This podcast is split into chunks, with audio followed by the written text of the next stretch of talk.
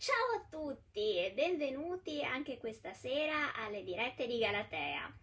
Allora, l'argomento di questa sera che ho scelto un po' perché, confesso, sto trattando questi argomenti, devo trattare questi argomenti con i miei ragazzini a scuola, quindi insomma mi stavo preparando del materiale e eh, parleremo di globalizzatori, ovvero come la globalizzazione inizia dai tempi degli antichi romani.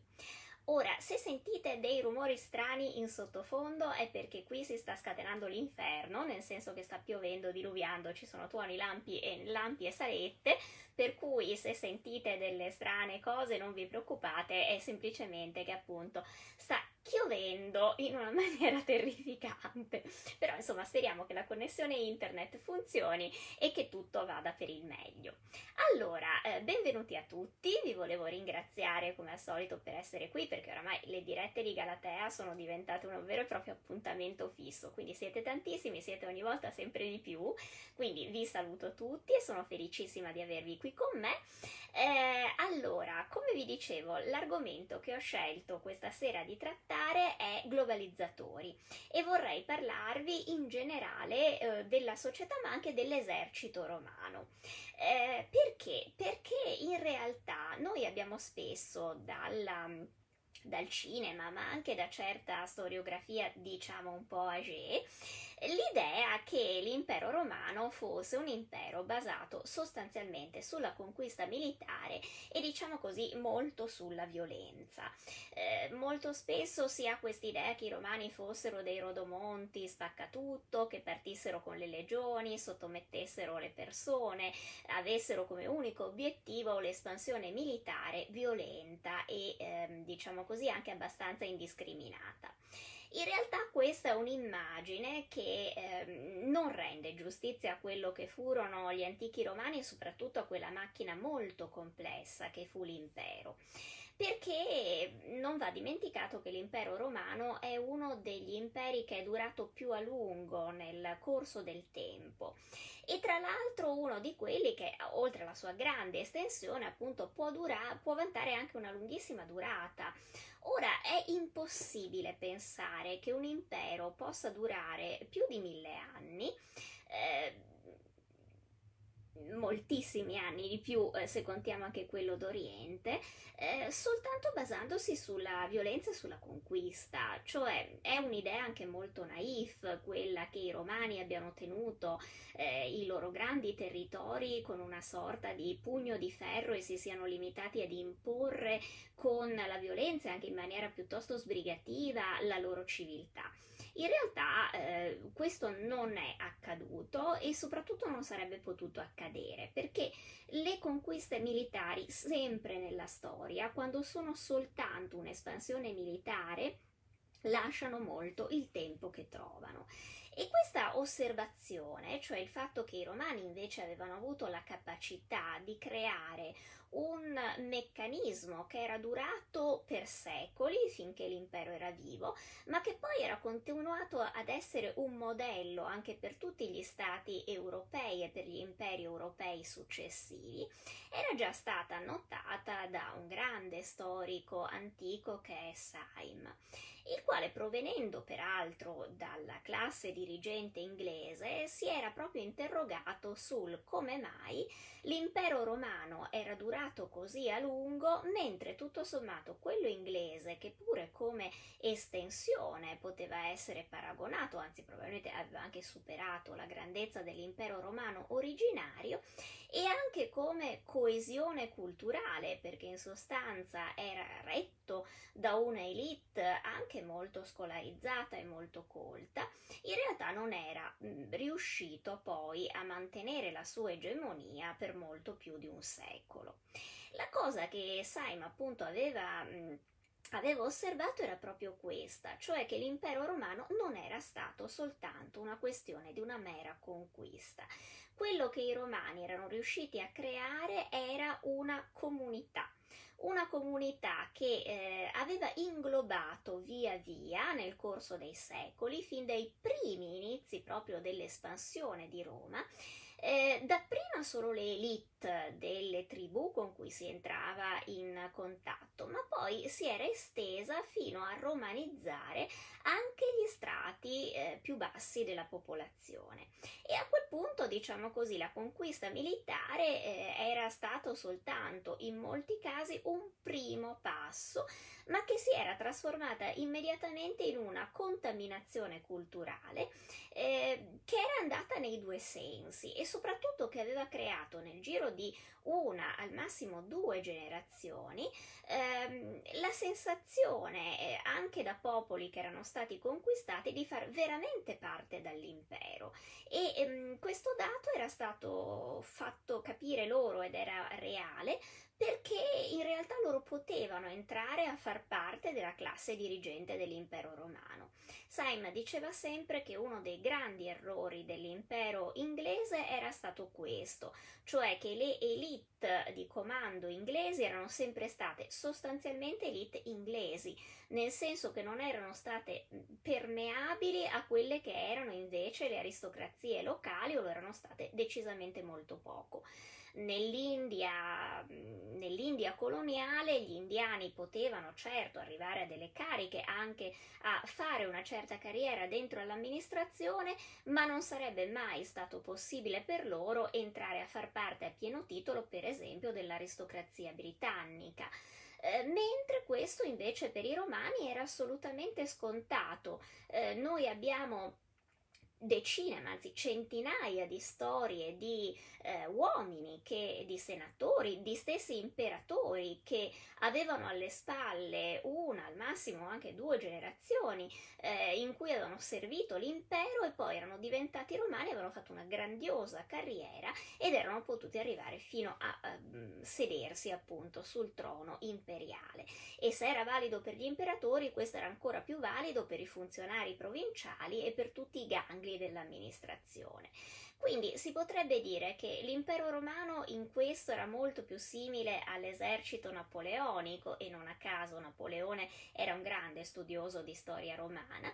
perché veramente, eh, come diceva Napoleone, ogni soldato aveva dentro al suo zaino il bastone da maresciallo e ai tempi dell'antica Roma davvero ogni eh, uomo che entrasse all'interno del meccanismo dell'impero aveva la possibilità di diventare sul lungo periodo un cittadino e di vedere nel giro di pochissimi anni, se non lui, perlomeno i suoi, eh, i suoi figli e i suoi nipoti, essere perfettamente integrati all'interno della macchina dello Stato romano. Ora, questo era un grande incentivo perché era come un po' come l'America di oggi nei nostri sogni, cioè la terra delle infinite possibilità dove uno può partire da zero e costruirsi una fortuna e diventare eh, milionario, diventare eh, addirittura un grande personaggio, se non proprio il presidente degli Stati Uniti, ma insomma eh, entrare a pieno titolo nell'elite e addirittura se poi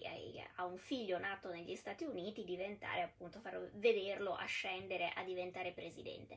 Questo era un sogno plausibile anche ai tempi dell'antica Roma e probabilmente è questo che era una grande forza attrattiva nei confronti anche di tutte quelle popolazioni che noi siamo soliti indicare come popolazioni barbare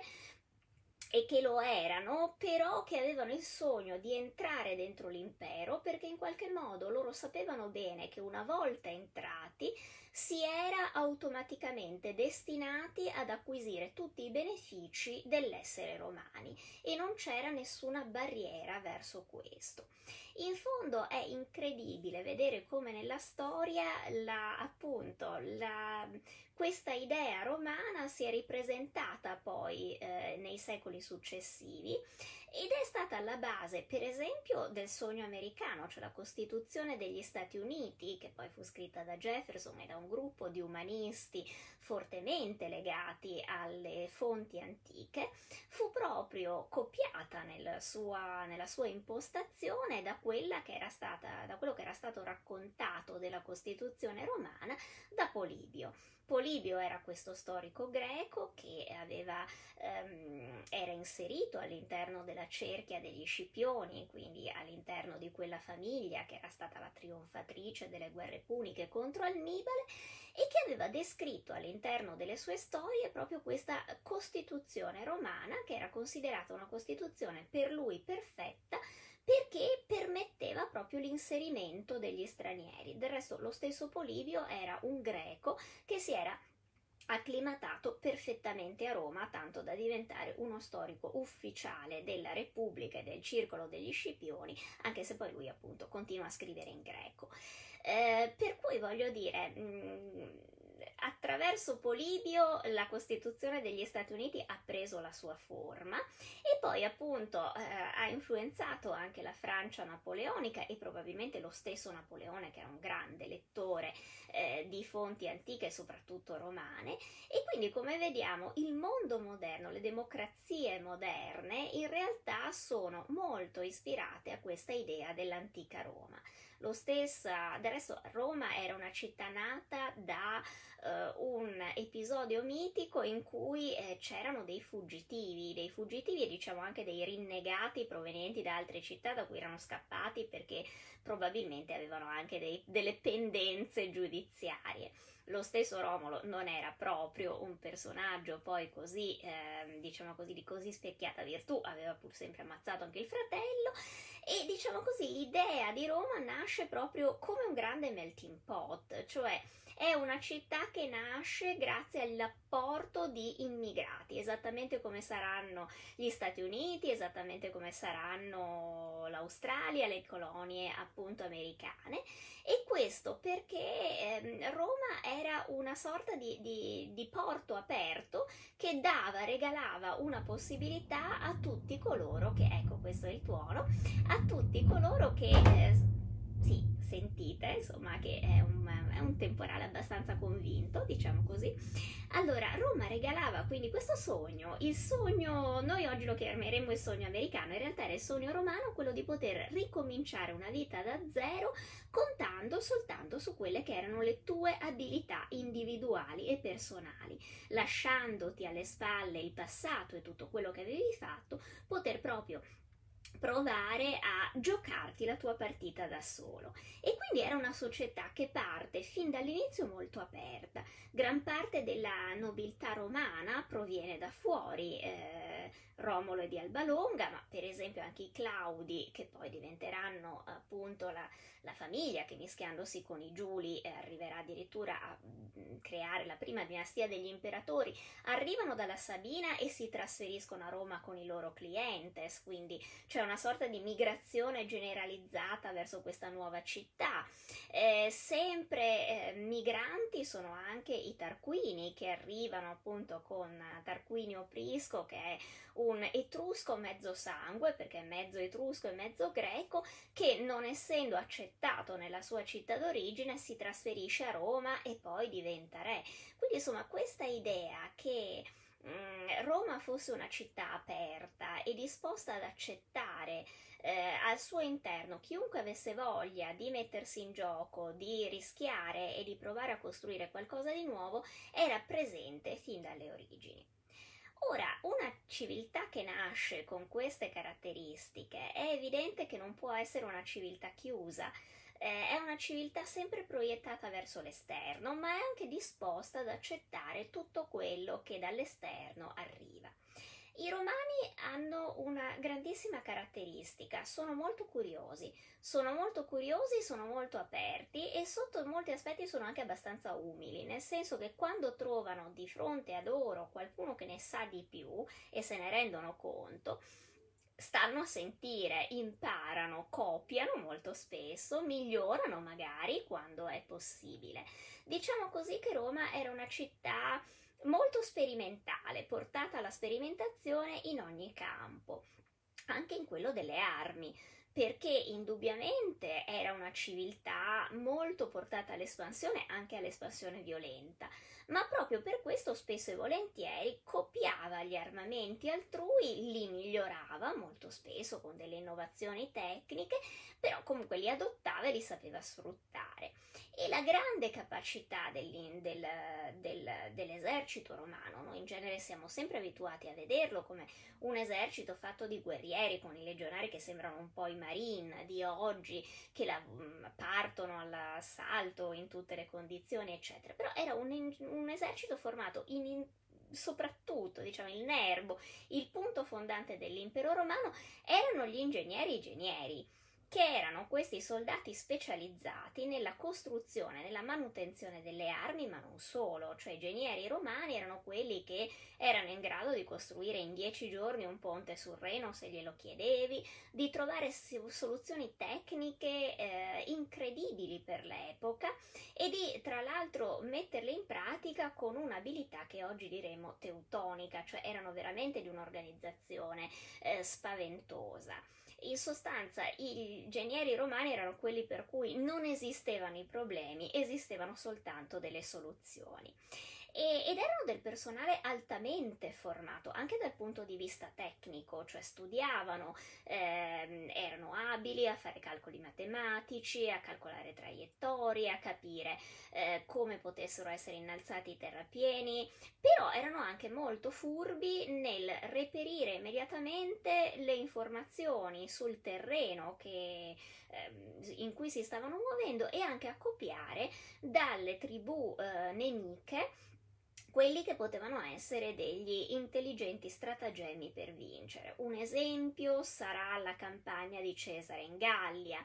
Ve l'ho detto che esce il mio libro su Giulio Cesare. Oh, caspita, sapete che dal 14 eh, ottobre uscirà la mia biografia di Giulio Cesare per giunti e quindi se per caso volete farvi un regalo per Natale o per l'inizio dell'autunno, quando cominciano queste belle giornate molto piovose come stasera, appunto, in cui bisogna stare per forza a casa, cosa c'è di meglio che leggersi una bella biografia di Giulio Cesare? E io ho pensato a voi. Quindi, come vi dicevo, eh, la campagna di Gallia di Giulio Cesare, eh, che naturalmente, ov- ovviamente non ve lo posso ancora mostrare perché lo stanno tam- stampando in questo momento il libro, quindi appena arriva ve lo mostro fisicamente, eh, però intanto fidatevi, se, eh, potete già preordinarlo sia in biblioteca sia sugli store online sia su Amazon, potete già prenotarvelo. Allora, dicevamo, fine dello spot, giuro, poi non vi rompo più l'anima. Allora, come vi dicevo, ehm, la campagna di Giulio Cesare in Gallia è uno di quegli esempi in cui si capisce bene come ragionavano i comandanti romani, ma anche come ragionava l'esercito romano. Cioè loro si trovano di fronte, Cesare e i suoi soldati, di fronte a popolazioni che spesso non conoscono molto bene, perché la prima volta che li affrontano, o perlomeno, insomma, sì, ci sono state delle scaramucce precedenti, ma in cui peraltro i romani hanno quasi sempre avuto la peggio. E bisogna dire che la, la campagna di Gallia, così come quella in Britannia, sono anche un eh, momento in cui i romani eh, danno il via proprio alla loro curiosità, studiano il campo, perché poi Giulio Cesare è un incredibile secchione nel senso che viene sempre descritto come un fulmine di guerra e lo era, però era anche uno che veramente passava le nottate studiando dove erano le tribù, come ci si poteva muovere, cioè era un uomo molto veloce ma non era mai né arruffone né eh, improvvisatore come sembra, cioè era uno che veramente studiava attentamente. E la campagna di Gallia è proprio uno di quei casi in cui tu capisci come ragionano i romani, cioè quando loro si trovano di fronte a un problema apparentemente insolubile perché queste tribù barbare erano toste, cioè i Celti di Gallia erano veramente cattivi e avevano menato quasi tutti i comandanti romani che avevano provato a ad andare a sfrucugliarli in casa, ehm, si mettono lì e studiano, studiano delle soluzioni tecniche pratiche, cioè questi, eh, non so, vedono che i nervi, che sono una di queste tribù, ehm, tendono a bloccare le legioni, che hanno sempre bisogno di grandi spazi in cui muoversi, di grandi pianure, perché insomma ci si muove in 7.000-8.000 uomini a botta, quindi non è che sia proprio uno spasso, che per esempio scavano buche nel terreno, mettono i pali infilzati dentro per rompere ovviamente la testuggine, impedire alle legioni di, eh, di proseguire eh, in formazione e loro imparano, imparano a fare le buche, imparano a fare i pali acuminati, quando devono battersi con i Celti usano le loro stesse tecniche, le loro stesse armi, imparano come eh, impedire loro di fare la guerriglia, imparano come stanarli all'interno delle, delle selve. Quando si trovano, per esempio, a dover combattere in mare, e in mare, eh, un mare che è l'oceano, perché non è l'Adriatico o il Mediterraneo, e si trovano davanti, e qui c'è una scena magnifica nel De Bello Gallico, al problema delle navi, perché i Veneti, che sono questa popolazione celta che si chiama proprio come i Veneti nostri, forse erano dei lontani parenti, che abita però eh, nel nord della Francia e sono quelli che tengono poi i contatti anche con la Britannia, perché sono gli unici che hanno delle navi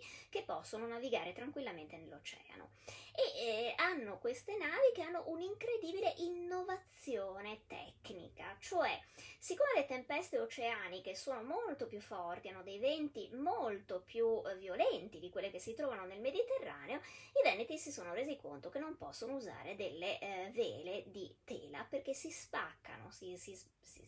si rovinano, eh, quindi usano delle, lene, delle vele di, ehm, di pelle di pelle, di pelle tronciata, quindi sono delle vene, vele particolarmente potenti e i romani si accorgono che loro non possono competere con queste navi che hanno la chiglia piatta perché le coste della Britannia eh, sono, e della Gallia del Nord sono frequenti le maree molto, molto diciamo così, c'è un forte dislivello di marea per cui devono essere delle navi che non si eh, incagliano sul fondale quando eh, la marea improvvisamente si abbassa bassa, quindi hanno la chiglia piatta e queste eh, vele che sono di eh, pelle. Però le vele di pelle pesano molto di più e se si riesce a trovare il sistema di farle cadere, eh, cadono rovirosamente. E quindi i romani si inventano una, una, nuova arma, in sostanza, che è una specie di, di, di falce attaccata ad un, lungo, ad un, lungo, bastone che usano proprio per recidere le corde che legano le, eh, le, che tengono sulle vele delle navi venete. Per cui le navi venete ovviamente vengono trinciate eh, le vele, le, le le cime che tengono sulle vele e a quel punto si trovano bloccate nel, nel pieno della, dell'oceano e non possono più muoversi. Anche questo è uno di quei momenti in cui tu capisci che i romani avevano una marcia in più non perché esercitavano la violenza, ma perché esercitavano l'intelligenza. Cioè,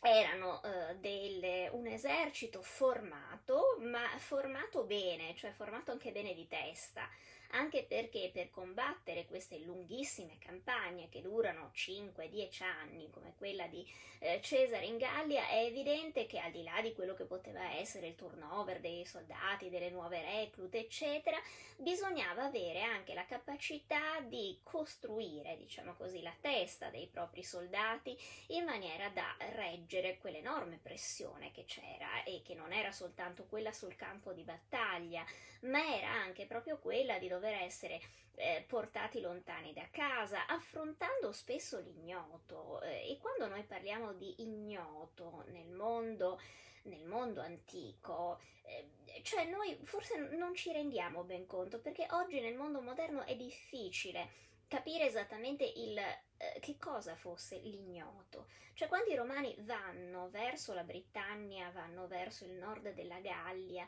ma anche quando Cesare va a fare la sua campagna in Spagna e si affaccia verso i confini dei Lusitani e arriva fino praticamente verso l'oceano, Ehm, sì, è vero che c'erano dei resoconti, qualche informazione dai geografi che c'erano stati prima,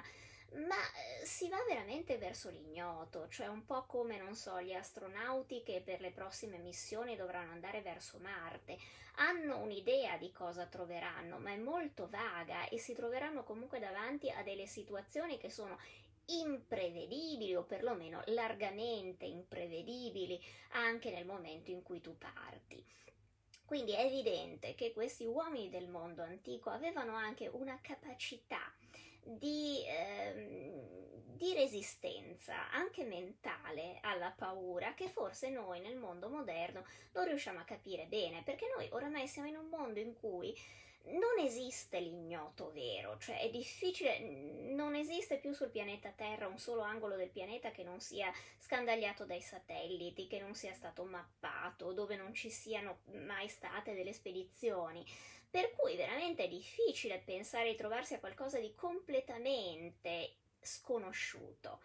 Mentre i romani con Giulio Cesare, ma con altri comandanti, voglio dire, spesso si trovano davanti davvero a qualcosa che non sapevano cos'era e non avendo ovviamente le conoscenze anche scientifiche che abbiamo oggi. Quindi tutto era estremamente pericoloso, tutto era estremamente pauroso e ehm, bisognava avere anche una preparazione mentale per riuscire a reggere questa enorme pressione che, ripeto, non era solo quella del campo di battaglia, era proprio quella di trovarsi in una eh, condizione in cui il pericolo può arrivare sempre e da qualsiasi parte, senza che tu sappia nemmeno se c'è un nemico umano o divino dall'altra parte. Ecco, eh, l'impero romano è nato in queste condizioni. Qui, era fatto da uomini che erano disposti ad affrontare questi rischi. E quindi è ovvio che erano eh, di una certa tempra e anche di un enorme coraggio. Eh, va detto che appunto ehm, l'esercito romano era strutturato in maniera estremamente professionale eh, anche perché i legionari romani erano, ripeto, eh, più vicini ad un corpo speciale che non agli eserciti che noi siamo abituati a considerare anche nell'epoca moderna e contemporanea. Cioè si trattava di gente che sceglieva di entrare nell'esercito per almeno una ventina d'anni, quindi erano soldati professionisti, ma che venivano proprio allenati ogni santo giorno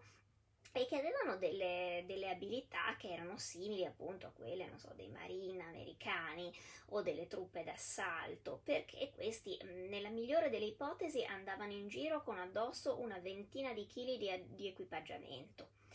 che si portavano sulle spalle marciando per intere giornate, in qualsiasi condizione climatica, sole, caldo, freddo, vento, quindi insomma erano veramente, non dico dei super soldati, però insomma teniamo presente che i soldati odierni hanno tutt'altro equipaggiamento. Ehm,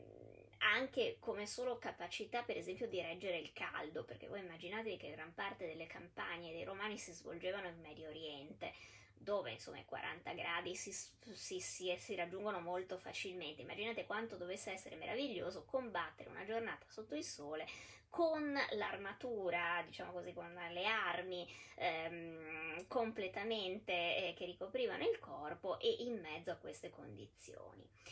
Anche sull'equipaggiamento romano va detto che eh, è un settore in cui ci sono delle continue migliorie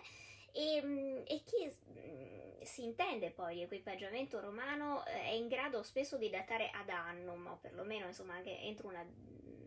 relativo eh, lasso di tempo molto piccolo certi reperti, proprio perché noi sappiamo che ci furono tutta una serie di migliorie continue proprio nell'equipaggiamento dei militari, che erano fatte anche proprio tenendo conto delle condizioni e delle popolazioni contro cui si andava a combattere. Per esempio, una delle migliorie più note eh, fu eh, in epoca traianea quando si andò a combattere contro i Daci. Eh, ecco, la campagna contro i Daci rivoluziona completamente quello che è eh, l'apparenza, proprio la, la, la fattura del, dell'armamentario romano.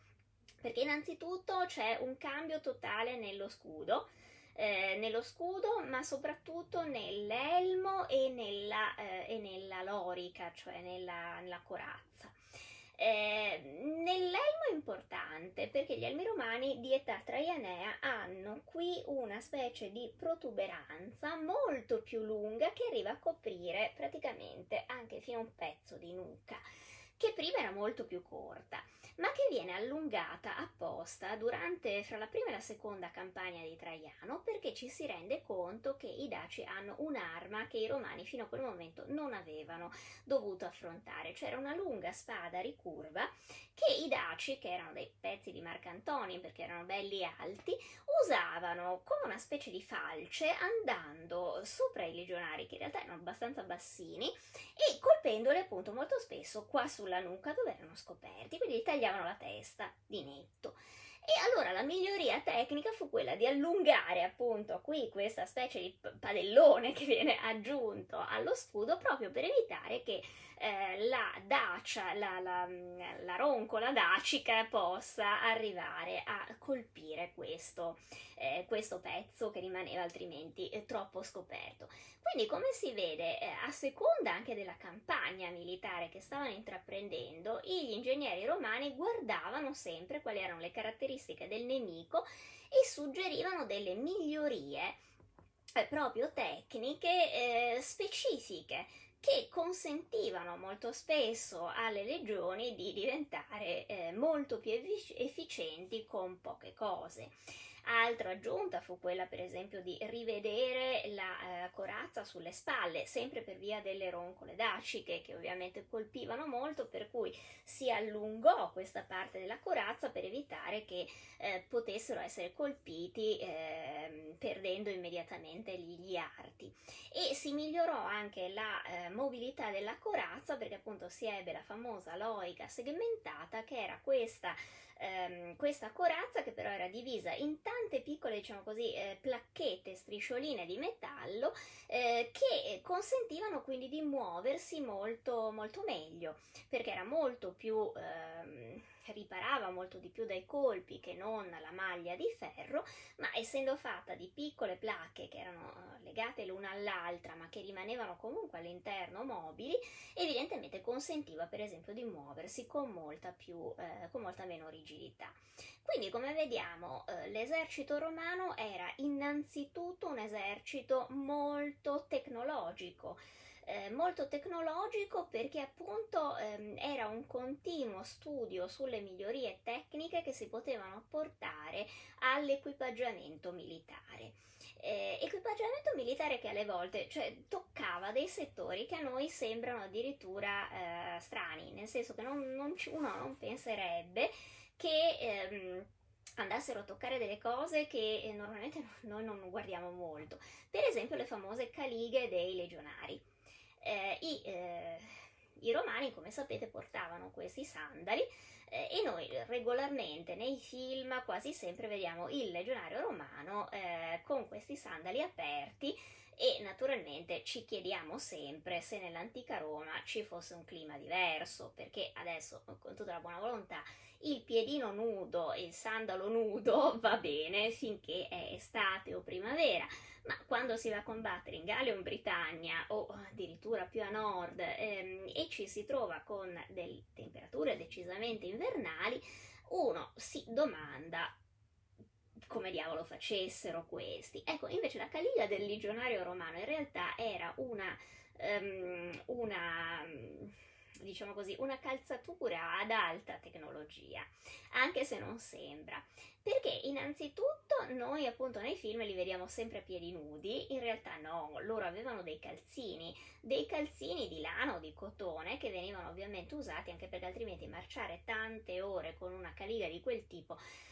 avrebbe reso impossibile combattere per via delle piaghe che si formavano sotto i piedi. Quindi loro avevano questa cal- calza che ovviamente poteva essere di eh, cotone eh, nel, nelle stagioni calde e che era invece di lana e ben infeltrita, anche così insomma teneva eh, anche abbastanza l'umidità nelle stagioni fredde e nei luoghi più freddi. Ed è interessante perché alcuni studi portati avanti proprio da eh, esperti militari hanno dimostrato che in realtà questa soluzione, cioè il sandalo con dentro la calza, eh, è una delle migliori per l'esercito, cioè eh, praticamente soltanto le attuali ehm, calzature fatte con le calzature militari, intendo dire, con ehm, delle, dei tessuti tecnici eh, risultano efficienti quanto le calighe romane. Perché? Perché in realtà questo permetteva di essere impermeabili, cioè molto spesso i legionari dovevano, dovevano attraversare i fiumi a piedi, ehm, perché i ponti se non li costruivano loro non c'erano, passare torrenti, eh, passare in mezzo anche a strade, ehm, a sentieri pieni di fango e quindi il fatto che ehm, in realtà uno dei grossi problemi quando anche le truppe d'assalto odierne si trovano in questi terreni piuttosto accidentati è proprio il cosiddetto piede bagnato, cioè che quando tu entri in acqua con una scarpa, eh, la scarpa si bagna e, e, e, poi combattere e correre con una eh, scarpa bagnata e non è proprio il massimo perché si scivola, perché poi il piede soffre di più per l'attrito, perché ovviamente pesa di più e non si riesce quindi a raggiungere una certa velocità, quindi può essere veramente pregiudizievole per l'esito di uno scontro avere delle calzature poco efficienti. Ripeto, negli eserciti moderni questa cosa viene risolta fornendo alle truppe d'assalto delle calzature che sono speciali e che sono fatte spesso in, in uh, tessuti tecnici che o non si bagnano perché sono impermeabili o appunto si asciugano molto velocemente. Ecco, la caliga romana con il bel cazzettone dentro era una risposta invece perfetta perché eh, il calzettone, essendo di, di, di, di stoffa, dei filati naturali, si asciugava in pochissimo tempo, non faceva attrito, ehm, creava pochissimi problemi e quindi un legionario, anche dopo aver guardato un fiume in condizioni abbastanza proibitive, nel giro di un paio eh, di ore al massimo era di nuovo perfettamente efficiente, peraltro neanche rischiando di avere eh, particolar freddo o caldo, ecco. Quindi insomma era una soluzione veramente geniale da questo punto di vista. Ehm, la cosa era che, eh, per esempio, un'altra cosa che non tutti sanno, sotto alle calzature romane c'erano anche dei chiodini, proprio per evitare eh, che i legionari scivolassero e che avessero un certo attrito su qualsiasi tipo di terreno, soprattutto perché tenete presente che quando poi si combatteva contro popolazioni barbare non è che ci fossero strade fatte, quindi si passava quasi sempre attraverso, eh, de, de, erano fuori strada in sostanza, cioè si passava attraverso pianure, si passava attraverso boschi e quindi i regionari romani avevano delle piccole, diciamo così, piccoli chiodini simili a quelli che oggi troviamo sulle scarpe di calcio per poter avere maggiore attrito sul terreno. Ora, eh, questo ci fa capire come in realtà quello che sembra un, um, un uh, così un esercito equipaggiato in maniera, in maniera abbastanza mm, poco tecnologica in realtà non lo era, cioè ogni eh, cosa che il legionario portava nella sua bisaccia era pensata per esempio in maniera ergonomica per, pe- per pesare poco ma per avere il massimo dell'efficienza e anche proprio quello che si mettevano addosso era pensato per dare loro il massimo comfort e per poter in qualche modo, come dire, ehm, controbattere o perlomeno eh, affrontare qualsiasi imprevisto si trovassero sulla loro strada. Fermo restando che insomma dovevano essere allenatissimi pezzi di Marcantonio perché ripeto eh, si trattava di portarsi dietro un equipaggiamento che, co- che pesa una ventina di chili e spesso anche di più, quindi insomma non era proprio una, uno scherzo. Eh, immagino che eh, io collasserei dopo, dopo, solo se me lo mettono addosso, non riesco neanche a fare, a fare, un passo con tutta quella roba addosso. Aspettate che io intanto vedo un po' di domande perché sono arrivate e quindi eh, vedo cosa mi state dicendo, scusatemi un attimo. Eh, allora, intanto saluto tutti quelli che ehm, sono qui allora, vediamo un po'. Eh, dunque, vi saluto, ovviamente grazie per essere qui. Allora, mm, eh, scusate, leggo, sarà stato il temporale, si deve essere saltato qualcosa, scusatemi, ho visto, ci sono dei fulmini incredibili. Allora, allora, allora, e dai, eh, scusate che mi è partito qualcos'altro. Allora, Roma ha conquistato Siracusa, ma il più grande figlio di quest'ultima, Archimede, conquistò la mente dei romani. Beh, oddio, no, in realtà Archimede lo fecero anche fuori e peraltro c'è una vecchia battuta che dice che l'unico contributo che i romani abbiano dato alla eh, storia della matematica è stato quando Cicerone ha fatto, ric- ha fatto restaurare la tomba di Archimede. Diciamo così, che i romani mh, verso le scienze teoriche ebbero sempre una certa eh, diffidenza, nel senso che mh, mm, non erano particolarmente portati, ehm, però erano molto portati per l'applicazione alla tecnica e quindi in realtà eh, loro studiavano anche matematica e geometria, però per poterla poi immediatamente applicare nella pratica, come per esempio quando usavano per, per, la, dif- per la, differenza dei, per, dire, per, eh, per, la grammatica, per riuscire a dividere i campi, eccetera. Però insomma avevano sempre un lato molto pratico, ecco. Eh, dunque, eh, Ivo Flattolillo, eh, sì, scusatemi, La logistica è nata per comandare le truppe romane, beh, senza la logistica gli eserciti non si muovono, è notorio. Eh, dunque, Flattolillo, noi commentiamo ma voliamo anche una risposta. Sì, eh, te le do quando, quando, le leggo perché abbi pazienza. Eh. Alla domanda rispondi anche alle domande, fai solo la saccente. Oh, che simpatica creatura! Ivo, eh, sono qua, ti sto rispondendo, tesoro. Se mi, se mi, fai una domanda, però, perché in realtà eh, o l'ho persa o non l'ho proprio vista. Allora, ehm, il calzino col sandalo non si può vedere. Sì, in realtà vedete, i tedeschi, eh, noi li prendiamo tanto in giro, ma hanno preso dai legionari, dai legionari leomar, romani. Quindi la prossima volta che vedete un tedesco col calzino sappiate che è orribile, ma ha degli antecedenti, degli antecedenti eh, storici pregevoli. Allora, Giovanna Corò, io mettevo un paio di calzini eh, leggeri, poi il piedino della tutina e infine un calzino più grosso sopra la mia bimba quando era nata, per tenere i piedini al caldo a fine inverno. Ok, ci sono arrivati i primi legionari romani. Sì, e vedi che la, l'esperienza della mamma si riflette in quella eh, dell'esercito romano. Eh, allora... Mh, mm, Già la leggenda Moon, del Mundus è esplicativa del carattere ecumenico di Roma. Sì, ma Roma è sempre stata una civiltà eh, aperta, aperta alle influenze esterne, cioè del resto, insomma, sono stati l'unica civiltà che ha adottato gli dei altrui. Cioè, eh, se ci pensiamo, si sono presi in blocco la mitologia greca e se la sono praticamente adottata. Quindi questo già dà l'idea dell'apertura mentale dei romani. A noi fa sempre strano, cioè, alle volte non ci si pensa, perché noi già studiamo i, i greci e i romani come se fossero un tutt'uno, ma guardate che non è così scontato che una popolazione come quella dei romani decide in pratica di adottare la mitologia di un altro popolo, perché giustamente i romani avevano un senso molto pratico. Quando vedono che qualcuno faceva meglio di loro qualcosa, dice è inutile che stiamo a portare una roba che è brutta, usiamo la sua. Lo hanno fatto persino in parte con la religione. Ora figuratevi se lo facevano con la religione, che è quanto di più sacro e di più legato in qualche modo all'identità di un popolo. Figuriamoci con tutto il resto, cioè veramente loro hanno un'apertura mentale che alle volte noi moderni resta sconvolgente perché non credo che, che si sia mai più rivelata nel corso della storia. E forse questa apertura mentale era, era dovuta anche al fatto che appunto erano incredibilmente pratici, cioè se una cosa funzionava funzionava, a loro bastava quello, non si facevano ulteriori problemi dicendo beh funziona, usiamola. Cioè, perché mi devo eh, perdere tempo per una tigna di dire che sono più bravo io a fare le cose? No, eh, sono più bravi loro, usiamo quello che hanno inventato. Ehm, le altre popolazioni non hanno preso spunto dall'armatura romana, penso ai cavalieri medievali. Oddio, mm, no, nel, non direttamente, nel senso che poi i cavalieri medievali in realtà combattevano in tutt'altre, in tutt'altre circostanze e non teniamo conto che tra l'altro ehm, i romani erano pessimi a cavallo. Cioè la cavalleria romana in realtà è un'arma totalmente secondaria all'interno, è di gran prestigio perché la vogliono sempre,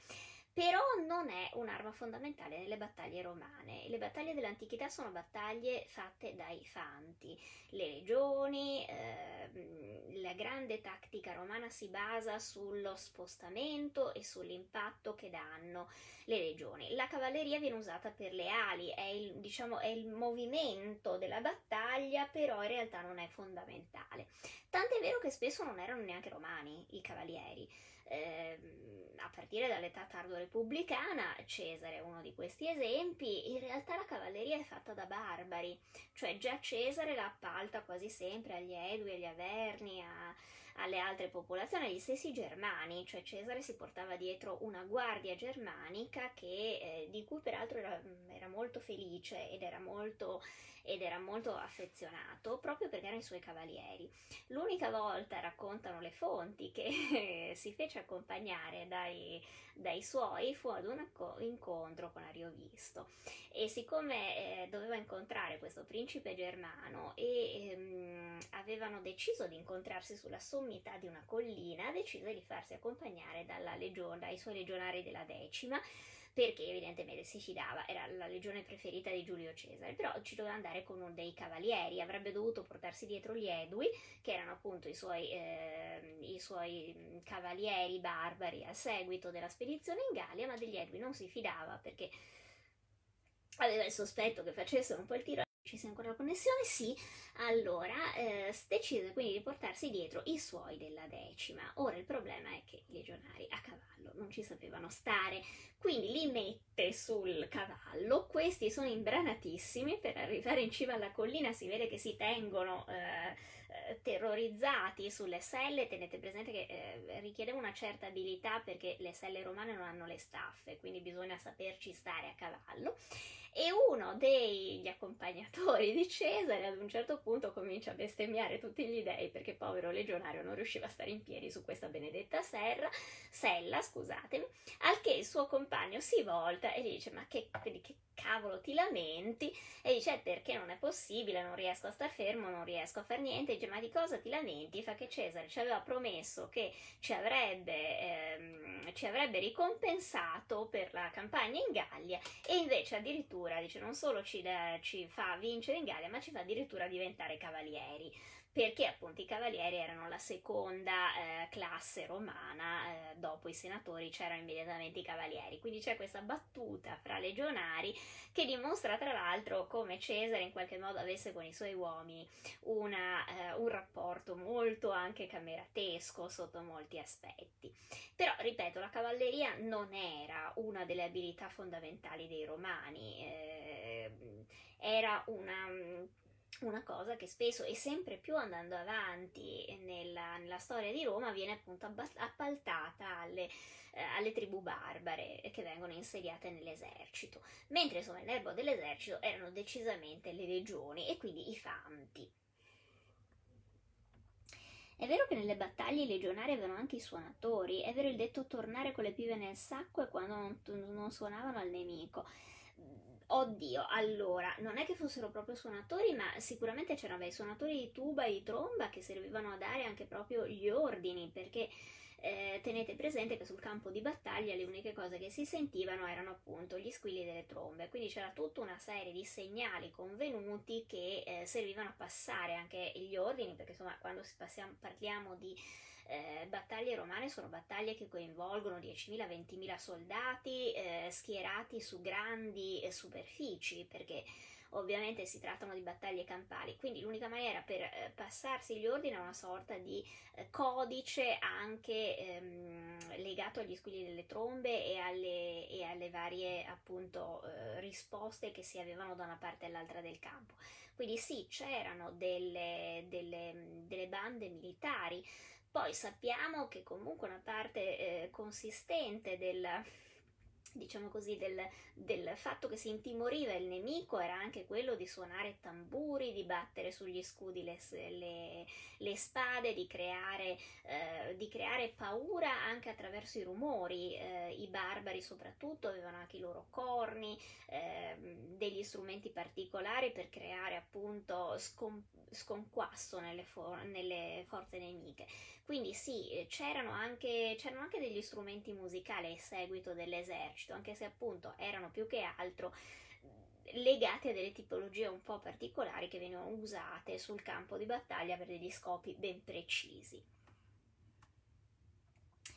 Allora, eh, Cristian Ventura, io prediligo la civiltà greca a quella romana, i greci davano moltissima importanza all'arte e alla cultura, infatti gli, acquisti, gli artisti romani erano sconosciuti. I medici che praticavano la medicina dell'impero romano erano greci o comunque studiavano le fonti greche.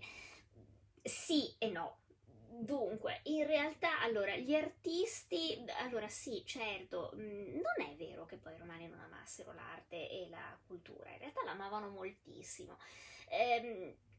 avevano un diverso approccio, nel senso che ehm, poi non è neanche vero che tutti i medici greci fossero, che tutti i medici romani fossero per forza greci, alcuni sì, altri anche prendevano un nome greco, in realtà erano romanissimi. Eh, oppure erano greci di terza, quarta generazione, quindi in realtà vivevano a Roma ed erano perfettamente romani. Eh, erano due civiltà diverse, ripeto, forse la differenza non era tanto nell'arte e nella cultura, perché i romani adoravano la cultura e l'arte ehm, era più che altro nella capacità romana di rendere mh, tecniche le cose, cioè mh, mentre i greci amavano la filosofia, la matematica, anche fine a se stessa, i romani avevano questa cosa che prima o dopo doveva avere una sua autorità. Insomma, i romani erano un po' gli americani del mondo antico, cioè se non ci si faceva dei soldi o non serviva a qualcosa, gli dava un po' l'idea che fosse una divertente perdita di tempo. Poi in realtà loro erano appassionatissimi di filosofia, di arte, amavano andare al teatro,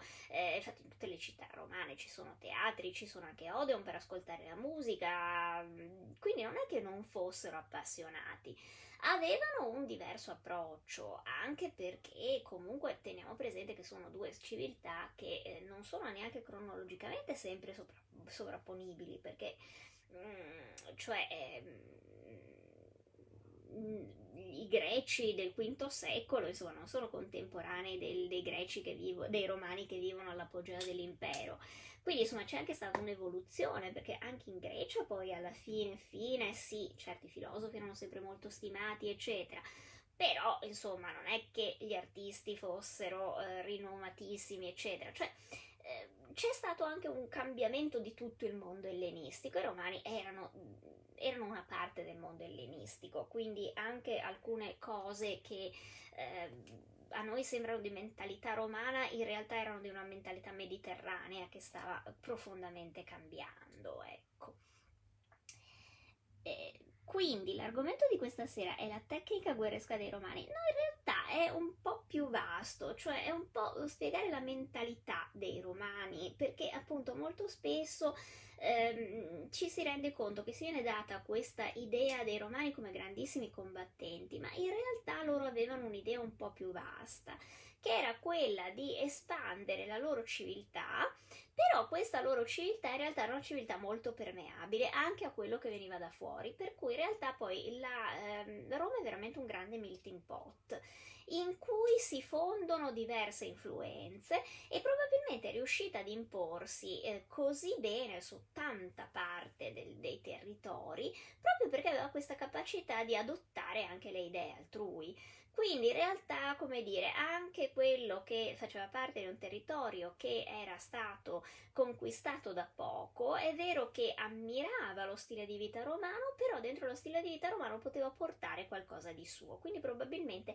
era più facile l'integrazione perché non era richiesto, non era una società a rullo compressore. Cioè noi molto spesso di Roma abbiamo questa idea che loro arrivassero, la civiltà romana fosse una specie di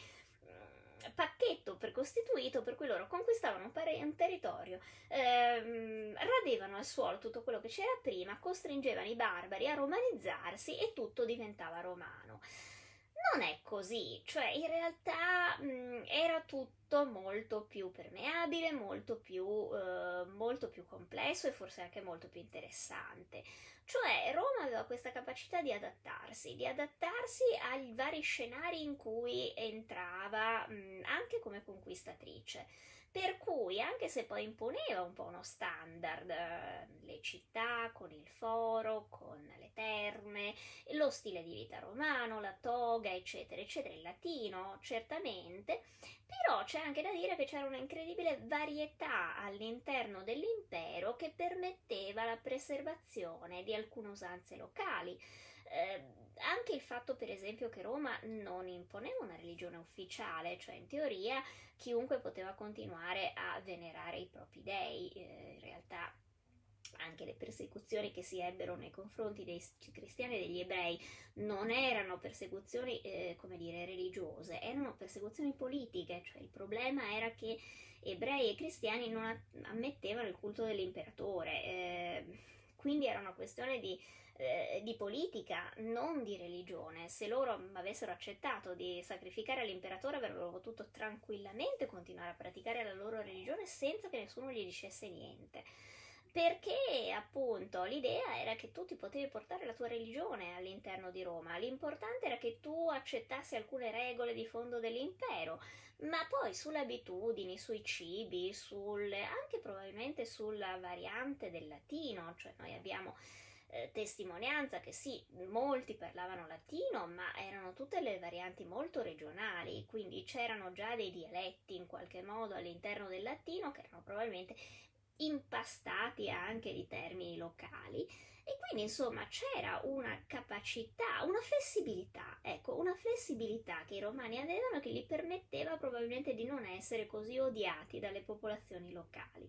Mm, erano una società molto dura,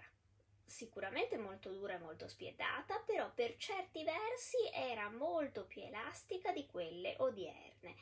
Cioè dal punto di vista forse dell'adattabilità al contesto, i romani hanno capito qualcosa che noi uomini contemporanei, anche del Novecento e del 2000, mh, mm, fatichiamo un po' a capire, cioè che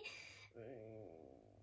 tutto sommato bisogna essere flessibili e sapere anche rinunciare a qualcosa della propria identità per permettere all'altro di sentirsi a casa. Ecco, questo probabilmente i romani lo capirono un po' meglio e il motivo per cui durarono così a lungo e anche riuscirono a conquistare alla fine le popolazioni e a romanizzarle fu proprio perché la, re- la romanizzazione era in qualche modo una strada a due, eh, a due sensi. Eh, ovviamente Roma aveva un grosso potere anche economico e anche, eh, e anche diciamo così, di attrazione culturale però è anche vero che era dispostissima ad accettare degli input, del resto appunto come abbiamo visto adottò la cultura greca e, e, e perse anche parte della sua identità in questo, ma lo fece rendendosi conto che aveva dei vantaggi, per cui lo fece anche tutto sommato in maniera molto mm, senza dei grandi traumi, ecco. Allora andiamo a vedere un altro po' di domande che ci sono.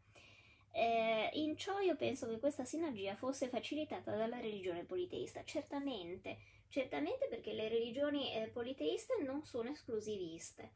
cioè eh, il politeista è sempre a, mh, mm, più portato ad ammettere l'esistenza di altri dei che lui non conosce. E, e, non ha la necessità di imporre i suoi perché non sono gli unici ammessi e non sono gli unici eh, esistenti mentre ovviamente le religioni monoteiste, eh, se è mono deve essere uno solo, quindi sono esclusiviste di principio. Roma all'inizio non era una civiltà esclusivista, forse anche per questo, perché in fondo affiancare, quando sei disposto ad affiancare un altro dio a quelli che tu hai, sei molto più disposto a trattare su tutto il resto. Cioè capisci che in fondo anche la cosa più sacra eh,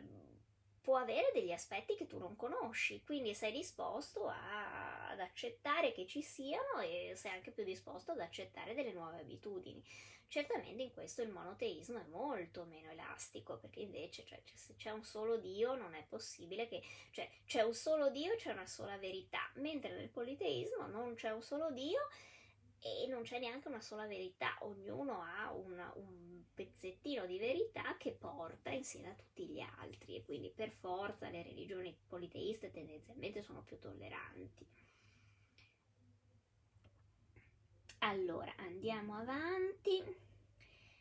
Dunque, lei prima eh, parlava di Roma città aperta, ecco, secondo lei la causa della caduta è stata proprio la cattiva gestione dell'immigrazione in maniera funzionale all'impero o ci sono altre cause? Pasquale, eh, allora, quando ci sono dei grandi fenomeni storici, ci sono sempre più cause, perché è impossibile che ci sia una sola causa per, per scatenare un, una cosa. È un po' come quando ci si innamora, non c'è mai un solo motivo. Eh, ci sono sempre una serie di concause, eh, trovi la persona giusta, questa persona ha una serie di cose che ti piacciono, magari anche delle cose che non ti piacciono, però insomma ti fa perdere comunque la testa, c'entra la chimica, c'entra la biologia, c'entra molto spesso anche il caso, diciamocelo francamente. Eh, anche per gli eventi storici è così, cioè le, le, cause di un evento storico sono sempre molteplici e spesso interagiscono tra di loro in maniera così stretta che è impossibile capire eh, cosa causi veramente qualcosa.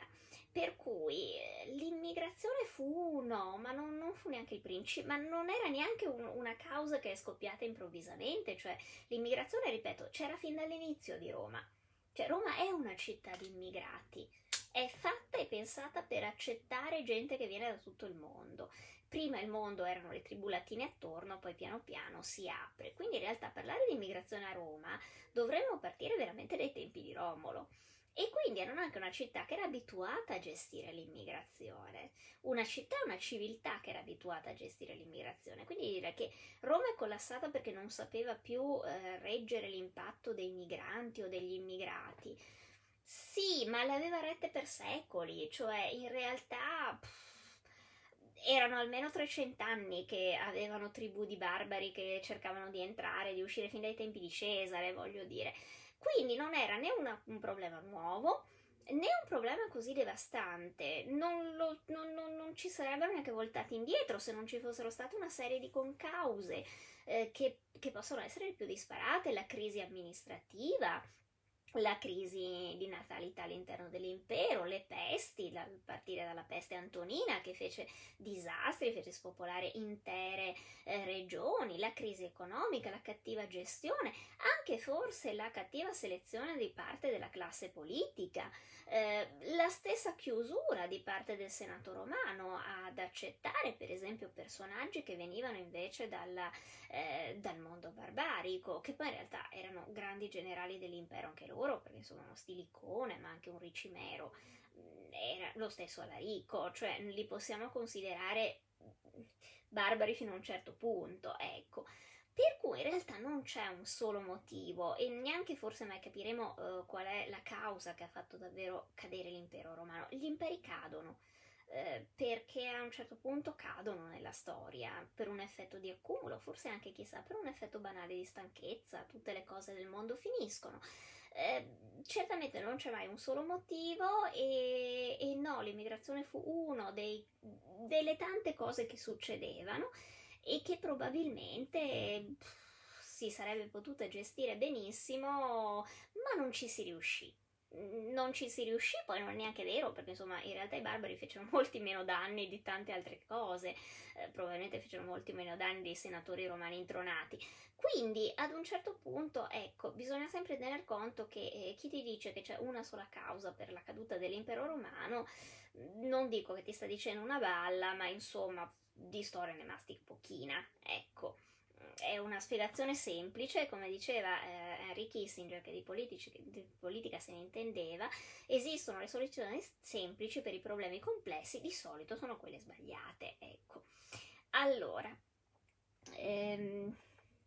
Antonino Sabaudo è stata la prima città a raggiungere un milione di abitanti sulla faccia della terra. Gli stranieri spesso erano il bottino di guerra dopo la conquista di territori vicini e lontani.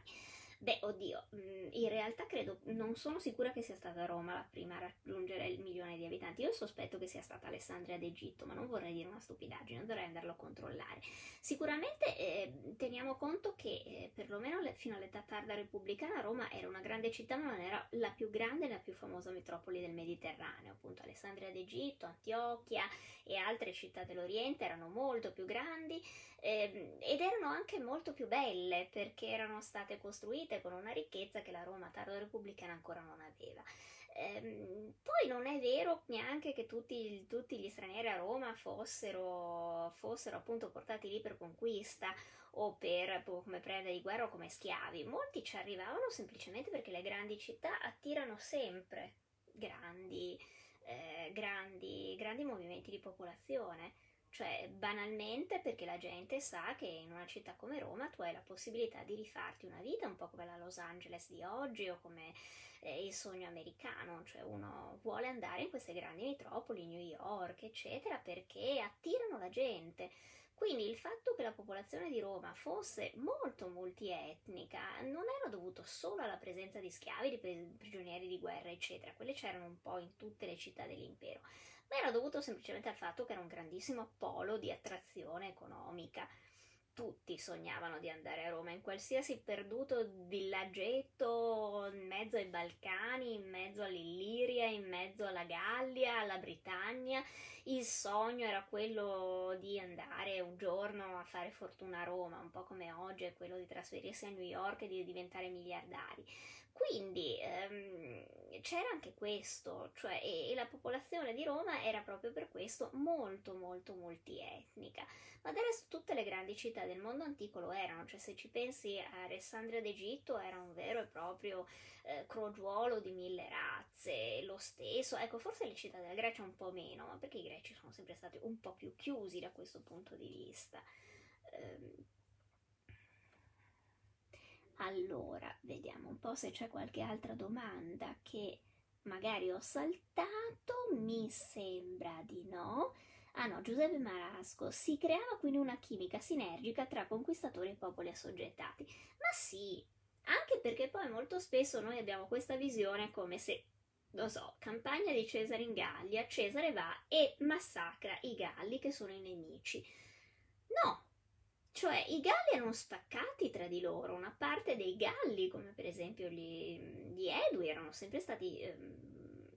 alleati dei Romani e non vedevano l'ora di poter legnare gli altri Galli per espandersi. Quindi voglio dire anche questo, c'erano eh, il famoso divide et impera, in realtà i romani l'hanno sempre praticato, ma non l'hanno solo praticato, molto spesso era eh, un dato di fatto, non serviva neanche dividere, perché in realtà le tribù erano già divide, divise tra di loro e molto spesso non vedevano l'ora che arrivassero i romani per potersi appoggiare ai romani per fare le scarpe ai vicini di casa. Quindi anche qui noi molto spesso siamo abituati dal mondo moderno a, lavorare, a ragionare eh, anche inconsciamente in una maniera molto naziona- nazionalista.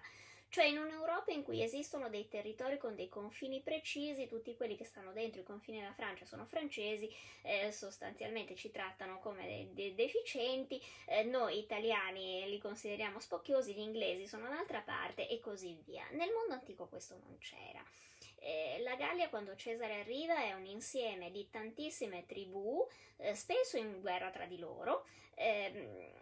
che hanno ognuno i propri interessi e che sono tutte più o meno già state in contatto con i romani, eh, nel senso che magari alcune hanno chiesto aiuto a Roma, altre hanno rapporti commerciali, altre comunque bh, hanno avuto dei contatti di qualche tipo. Quindi in realtà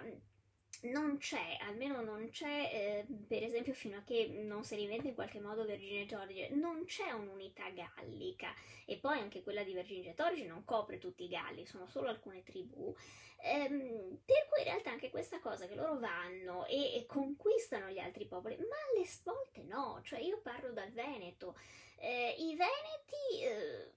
non furono mai conquistati dai Romani i Veneti decisero spontaneamente di unirsi a Roma. Non c'è mai stata una guerra tra i Veneti e i Romani. Semplicemente i Veneti, che già allora amavano molto gli Schei, ehm, si sono fatti due conti e hanno detto: Caspita, però a costruire le strade e tutte le infrastrutture noi ci, non ci riusciremo mai perché abbiamo pochi soldi e siamo poco coesi. Se ci alleiamo con i Romani, loro ce le fanno. Quindi mh, mm, si sono alleati con i Romani. Cioè, in, alcune, in alcuni punti del territorio non c'è stato neanche bisogno di una guerra perché sono nate alleanze, sono nata una spontanea sottomissione. Sottomissione missione, no, una spontanea mm, alleanza appunto. Per cui anche questo mm, bisogna chiarire questo fatto che molto spesso noi abbiamo un'idea molto nazionalista perché noi veniamo da un altro mondo. Noi quando ci approcciamo al mondo antico abbiamo oramai una mentalità profondamente diversa. Ma per un gallo non è detto che necessariamente il romano fosse un nemico, poteva essergli più simpatico un romano che non quello della tribù vicina a cui voleva portare via i campi. Eh, è un po' come gli italiani del 400 e 500 quando chiamano gli stranieri perché vogliono far fuori il signore della città vicina.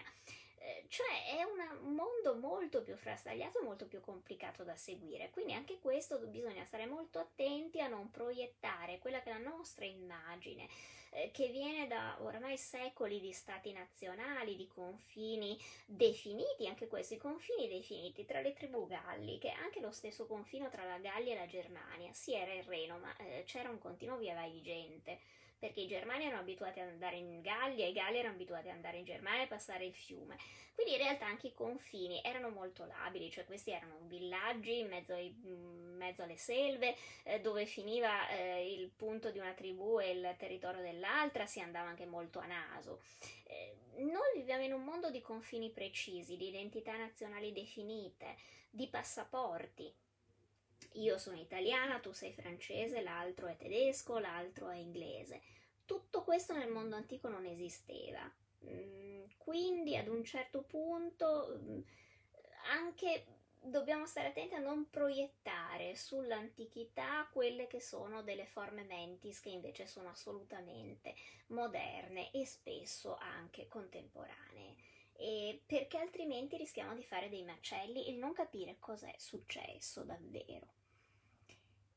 Come era il sistema scolastico? L'istruzione era per tutti in base alle classi sociali. A Roma Beh, oddio, a Roma c'è da dire che la capacità di leggere e scrivere era molto diffusa.